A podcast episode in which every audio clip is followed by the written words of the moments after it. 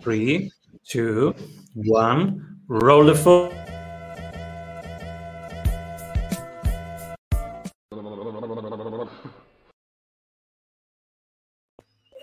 Welcome back, everybody, to the Strategy Sprints podcast. I'm your host, Simon Severino, and my guest today is the CEO and co founder of Kin Insurance, an insurance technology company that's changing home insurance from what it is to what it should be.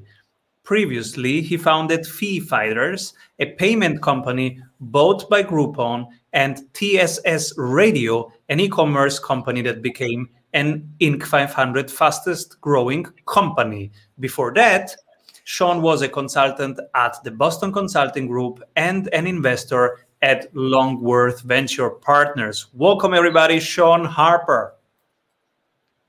Hey there. Thanks for having me. Cool to have you here and hot topics that you bring. We'll talk why making a big play is easier than making a small play and why hard problems will lead to faster growth. I have my notepad. I will learn a lot from you. First of all, what are you currently creating? So I've been working on this company, Kin Insurance, since 2016. So coming up on five years. And the thing thing that we noticed about insurance is a lot of people are pretty dissatisfied with it. Yeah, if you look at the net promoter score of people with their insurance companies, it's pretty low. It's in the you know low 40s, depending on the line of insurance. Second, if you look at the companies that are doing this, they're all really old. So the average we do we do homeowners insurance. We insure homes, and the average home insurance company is more than 100 years old. So what we decided to do was, hey, let's build it entirely from scratch because these competitors they're not built for this world.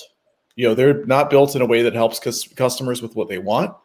They're not built in a way that allows them to adapt to a world that's changing faster than it ever has before. So kin insures homes and we insure uh, you know homes in uh, all areas of the country including areas where you know things can get get pretty risky with respect to the weather and you now have a situation with global warming and climate change and everything where actually the majority of the population in the United States does live in areas that are impacted by climate change. If you look at our three biggest states, it's California, Texas, Florida. These are all countries that are experiencing natural disasters.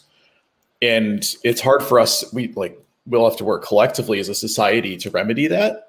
There's nothing Kin can do about that. But what Kin has decided to do is is build an insurance company that is designed for that world and to help customers at least at least manage their risk.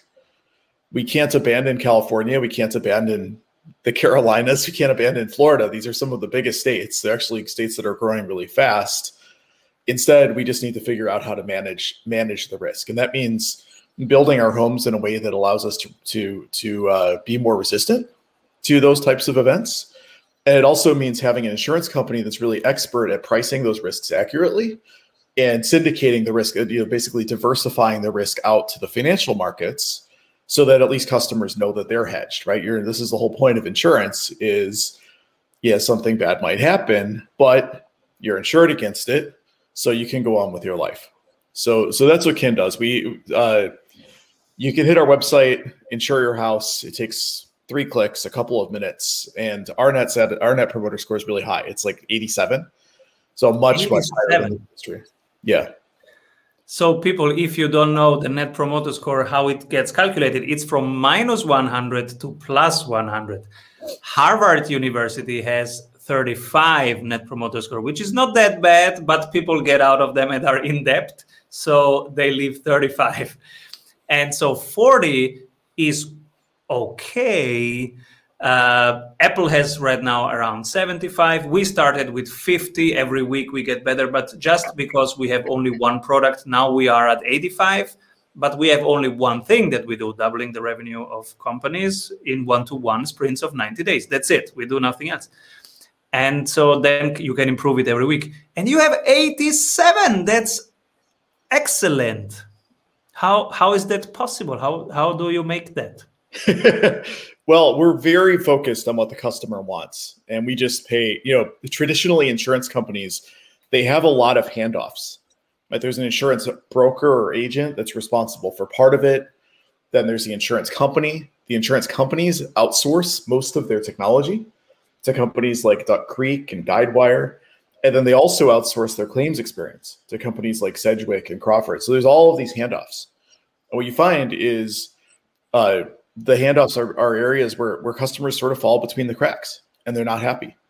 So what uh, Kin, what we've done is we built it all from scratch on a really modern tech stack, and we're vertically integrated. We do literally everything.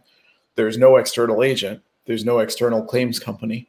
There's no external software. And so, you know, similarly, we're focused on just one thing. We insure homes. We don't do any other kinds of insurance. Uh, and we're just laser, laser focused on removing all of the inefficiencies. And I will say the the competitive bar is pretty low you know, it's very, very hard to start an insurance company. Mm. And what that's created is a situation where the insurance companies that are out there right now, they don't they don't really face a lot of competitive intensity. And so they don't need to be excellent. They know that they're going to get customers whether they're excellent or not. And and so really a lot of what we do is we just you know, we look at what the customers want and if we see an issue, we fix it. We have full control over the stack so we can do that. And and that's that's really all they expect. People out there this is so important especially if you are a startup do one thing for one particular group of people and do that so well. And when you dominate that when you are so good that your nps is high your re- mm, organic referral is high and uh, and you are really rocking it then start the adjacent or additional offerings. And so how and especially if you don't measure the nps let's give me let's let's uh, would you like to share how do you do it? How how often do you measure? How do you measure? Is it email a call? We we measure uh, we we survey every customer and we do that via email and text message and we do it sort of after an interaction with the customer uh, and we get we get a pretty high response rate it's you know easy it's you know just a couple of questions and the customers are pretty engaged and they want to tell us. They want to tell us if we did a good job and they want to tell us if we did a bad job. Because some of our clients, we install the NPS with every client, and some of our clients then report a low response to that, which is sometimes surprising because it tells you that you are not seen as a partner, as a trusted partner who has skin in the game, who wants them to win, who cares, basically. Because when you don't answer that you say you don't really care so i'm not gonna put in my five minutes. But Perfect. if you feel like okay sean wants really to know what he can improve because he will improve that. He will implement my feedback then of course the the rate is higher how did you make it what was the rate high from the beginning or did it grow yeah i i don't remember to be honest i think it's always been pretty high since the beginning uh, you know, and, and we make it easy. It's I mean, we're we're pretty good. We have a marketing team that's pretty good at getting reactions out of customers. Know, that's a really important part of how we get customers in the first place.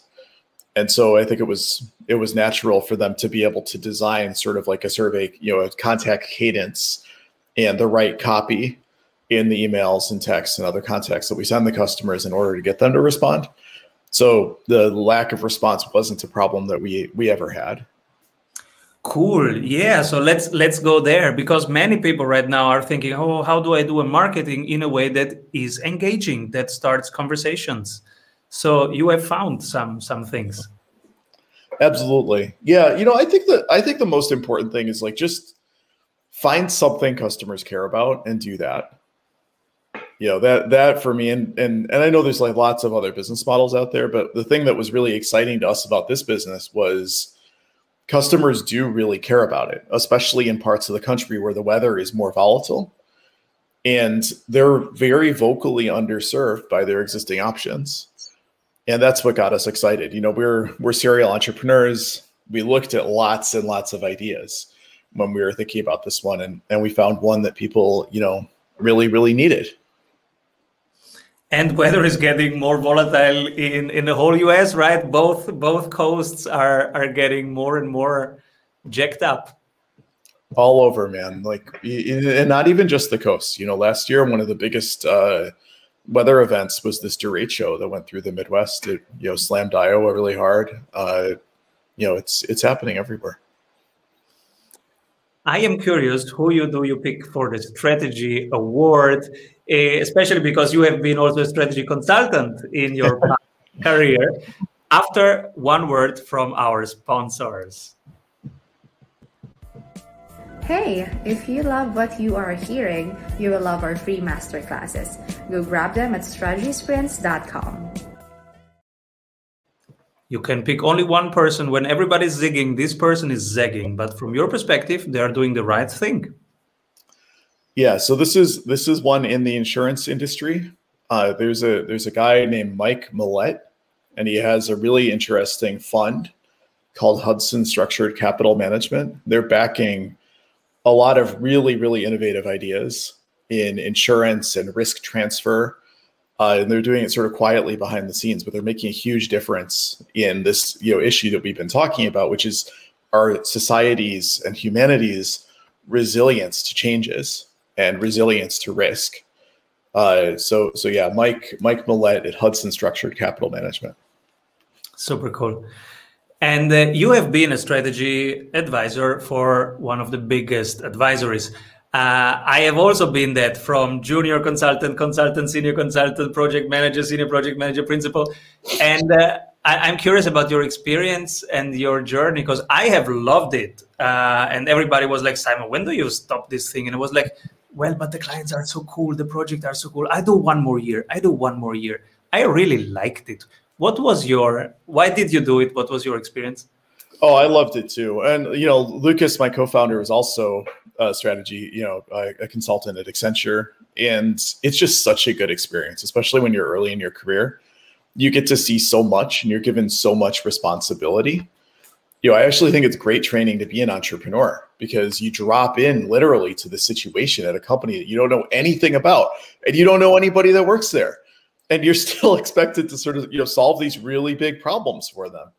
And i think you know uh, i think oftentimes they do right? This is there's this concept that we always used to talk about at bcg called the beginner's mind where if you assume nothing and you start from first principles you start from you know knowing nothing you ask all the dumb questions you figure it out from scratch you'll often come up with a really excellent outcome because all these industries like they're just so stuck in the way they've always done it and, you know, often that makes sense, but it's also, you know, it's something that's sub-optimized for a situation that might have been relevant 10 years ago or 20 years ago or 50 years ago or 100 years ago, but it's not the right solution right now. So yeah, we we we loved our experiences as as consultants. I love that you say first principles and beginner's mind. I am preparing for next week when another strategy advisor will be here, Perry Marshall. And uh, and I am going through all the content again. Uh, and uh, he, was all about first principle and just getting the fundamentals right 80 20 all the time, 80 20 all the time, just the basics. But there is so much wisdom in what you just said. If you just do the beginner's mind, the fundamental question, really the, the, the, the first principle questions, this is so important uh, when advising, but also when running your own business, and you say, okay, let's let me forget why is this our favorite channel? Is this really where our people hang out, and that's why we should be on LinkedIn versus Clubhouse? Uh, what is the assumption behind that? Is it still true? Totally. And so I'm curious, what are the three books that um, influenced you most? The first one is also risk related against the gods by Peter Bernstein. It's like really interesting book about sort of the origination of our understanding of probabilities. Uh, the second one is Saving Capitalism from the Capitalists, which is an amazing book. And you know the the the insight that comes from that book is, and that was written by two of my university professors from from when I went to college. You know the the our uh, economy actually we think of it as being capitalist, but I think it's actually probably more corporatist. Hmm. And so you end up with these rules and structures that really support these big entrenched businesses that really act sort of as an oligopoly. And you, because these businesses have a lot of influence on public policy, you actually end up with a situation where you know, capitalism is about free entry and exit. Capitalism is about competition. The competition is hard on companies, yes, but it forces them to become great and the benefits accrue to the consumer. Like that's how capitalism is supposed to work. I think right now you have a situation where actually our capitalist system, capitalist system in quotes, is really benefiting the entrenched interests and these big corporations. And we need to have rules that you know get us back because capitalism works great. Uh, but I think I think we're sort of ossifying, you know, as an economy because we don't we don't have uh, enough competitive intensity facing these big these big entrenched uh, you know interests. And then the last one is also related to probability. It's called Fooled by Randomness, and this is a book about how um, we uh, really discount the likelihood of some of these unlikely events. And yes, they're unlikely, but they're more likely than you think, and they can be huge in magnitude. These are the black swan events, and it's really important that we're always thinking about you know how we could benefit from a black swan event or protect ourselves from a black swan event uh, because because they do happen right? And they, they actually happen pretty often if you're paying attention. One of your ceo tips is if we go bigger it's less risky. Can you unpack that? Yeah. Um, so this is something where i think like silicon valley is really in san francisco has really picked up on this which is if you make the big play. If you say, I'm not just going to build a service provider to the industry, I'm going to reinvent the industry. Or I'm not just going to build a faster airplane, I'm going to build a spaceship. Uh, you know, it's really easy to get people motivated around that, right? Investors want to invest in a company that's making a big play, that's going to be revolutionary, that's one of a kind. Employees want to work there too, right? You have all these people sitting around sort of bored at work doing trying to like beat their EPS number for the next quarter, trying to grow their revenue by 5%, you know, do things just slightly better. And they're not excited. They're not motivated, especially the very best people. The very best people, they want to work on something that's going to change the world. And so that's that's what we figured out is, you know, and, and I think that I think that the rest of the world needs to pick up on this a little bit more and follow the you know ethos of Silicon Valley where let's do the big thing because it's easy to get people excited about it. It's easy to raise money for it, or easier anyway, versus you can just grind away forever. You know, really hard to hire the best people, really hard to attract a lot of capital to these sort of like incremental derivative plays.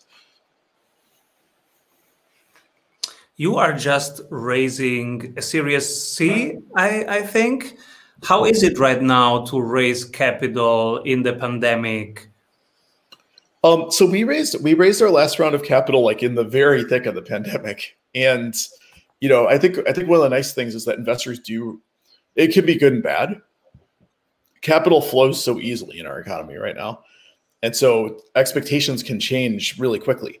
So you know the the when when we ended up raising money last uh, May, I guess it was, we had just shut down the economy, right? We just can't fly anywhere. We had just, you know, people can't go to work. And even just like two months later, we had adjusted, right? The capital markets were going again. People were investing. People were doing IPO roadshows over Zoom, which is, I think, something that nobody could have possibly imagined and and it just shows how quickly we're able to adapt sometimes when something happens. And i think it's really inspiring. Um, you know so from our perspective the capital markets have returned to how they sort of were before. You know big ideas and great companies are still able to raise raise lots of money. And uh, you know that's that's good. That's exciting. It's good for everybody because you know sort of goes back to what i was talking about earlier. Competition is is good for our society. Competition is uh, good for the consumer.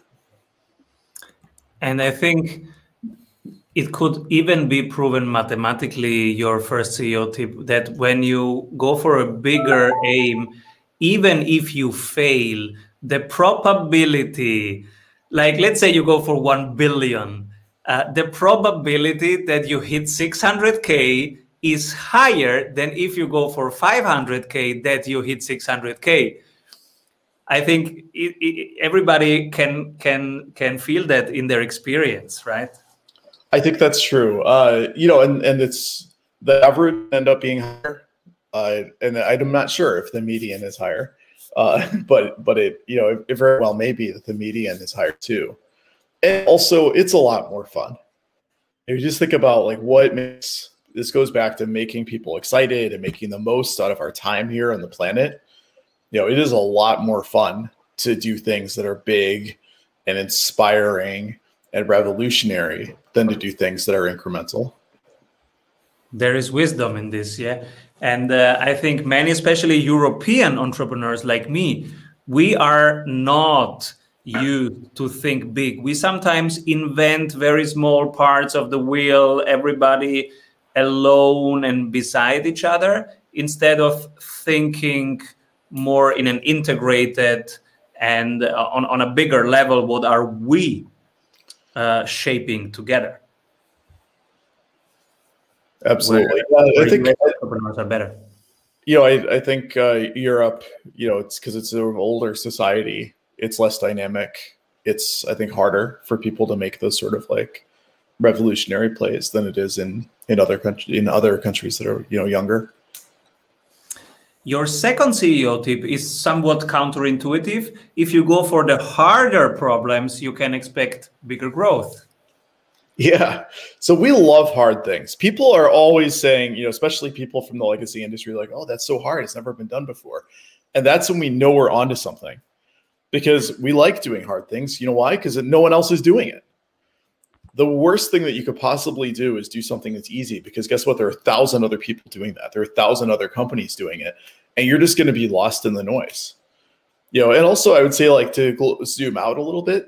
If you're doing the same easy thing that everybody else is doing, what benefit are you adding to society?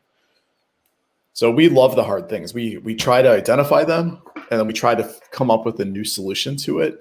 Uh, you know, and, and really think from scratch. Just sort of goes back to the beginning of the conversation a lot of the times people just assume that it can't be done. Just because it hasn't been done recently or hasn't been done before, they assume that it can't be done. That's that's often not true because we have new tools at our disposal, and we could try again, and we could think about it in a different way. And oftentimes, I think these you know these things can be tackled.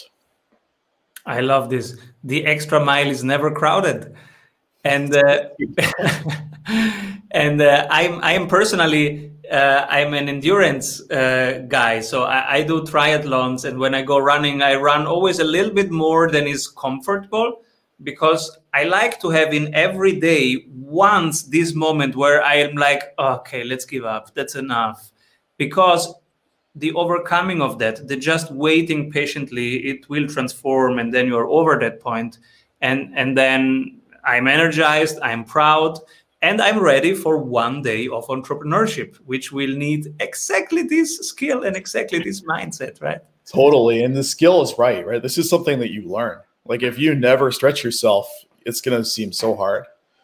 But if you're used to it, if you're always doing it, you're always doing the hard thing, you're always tackling the impossible, you just get used to it. And then the next challenge doesn't seem so big. Absolutely. Where can people read more about your journey, about you and your company?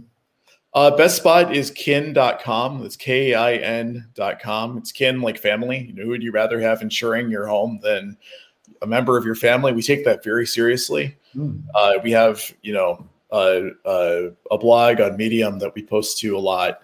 And, uh, you know, you can follow us on, on Twitter and all that other stuff. Uh, and, and there's links to all of that off the website.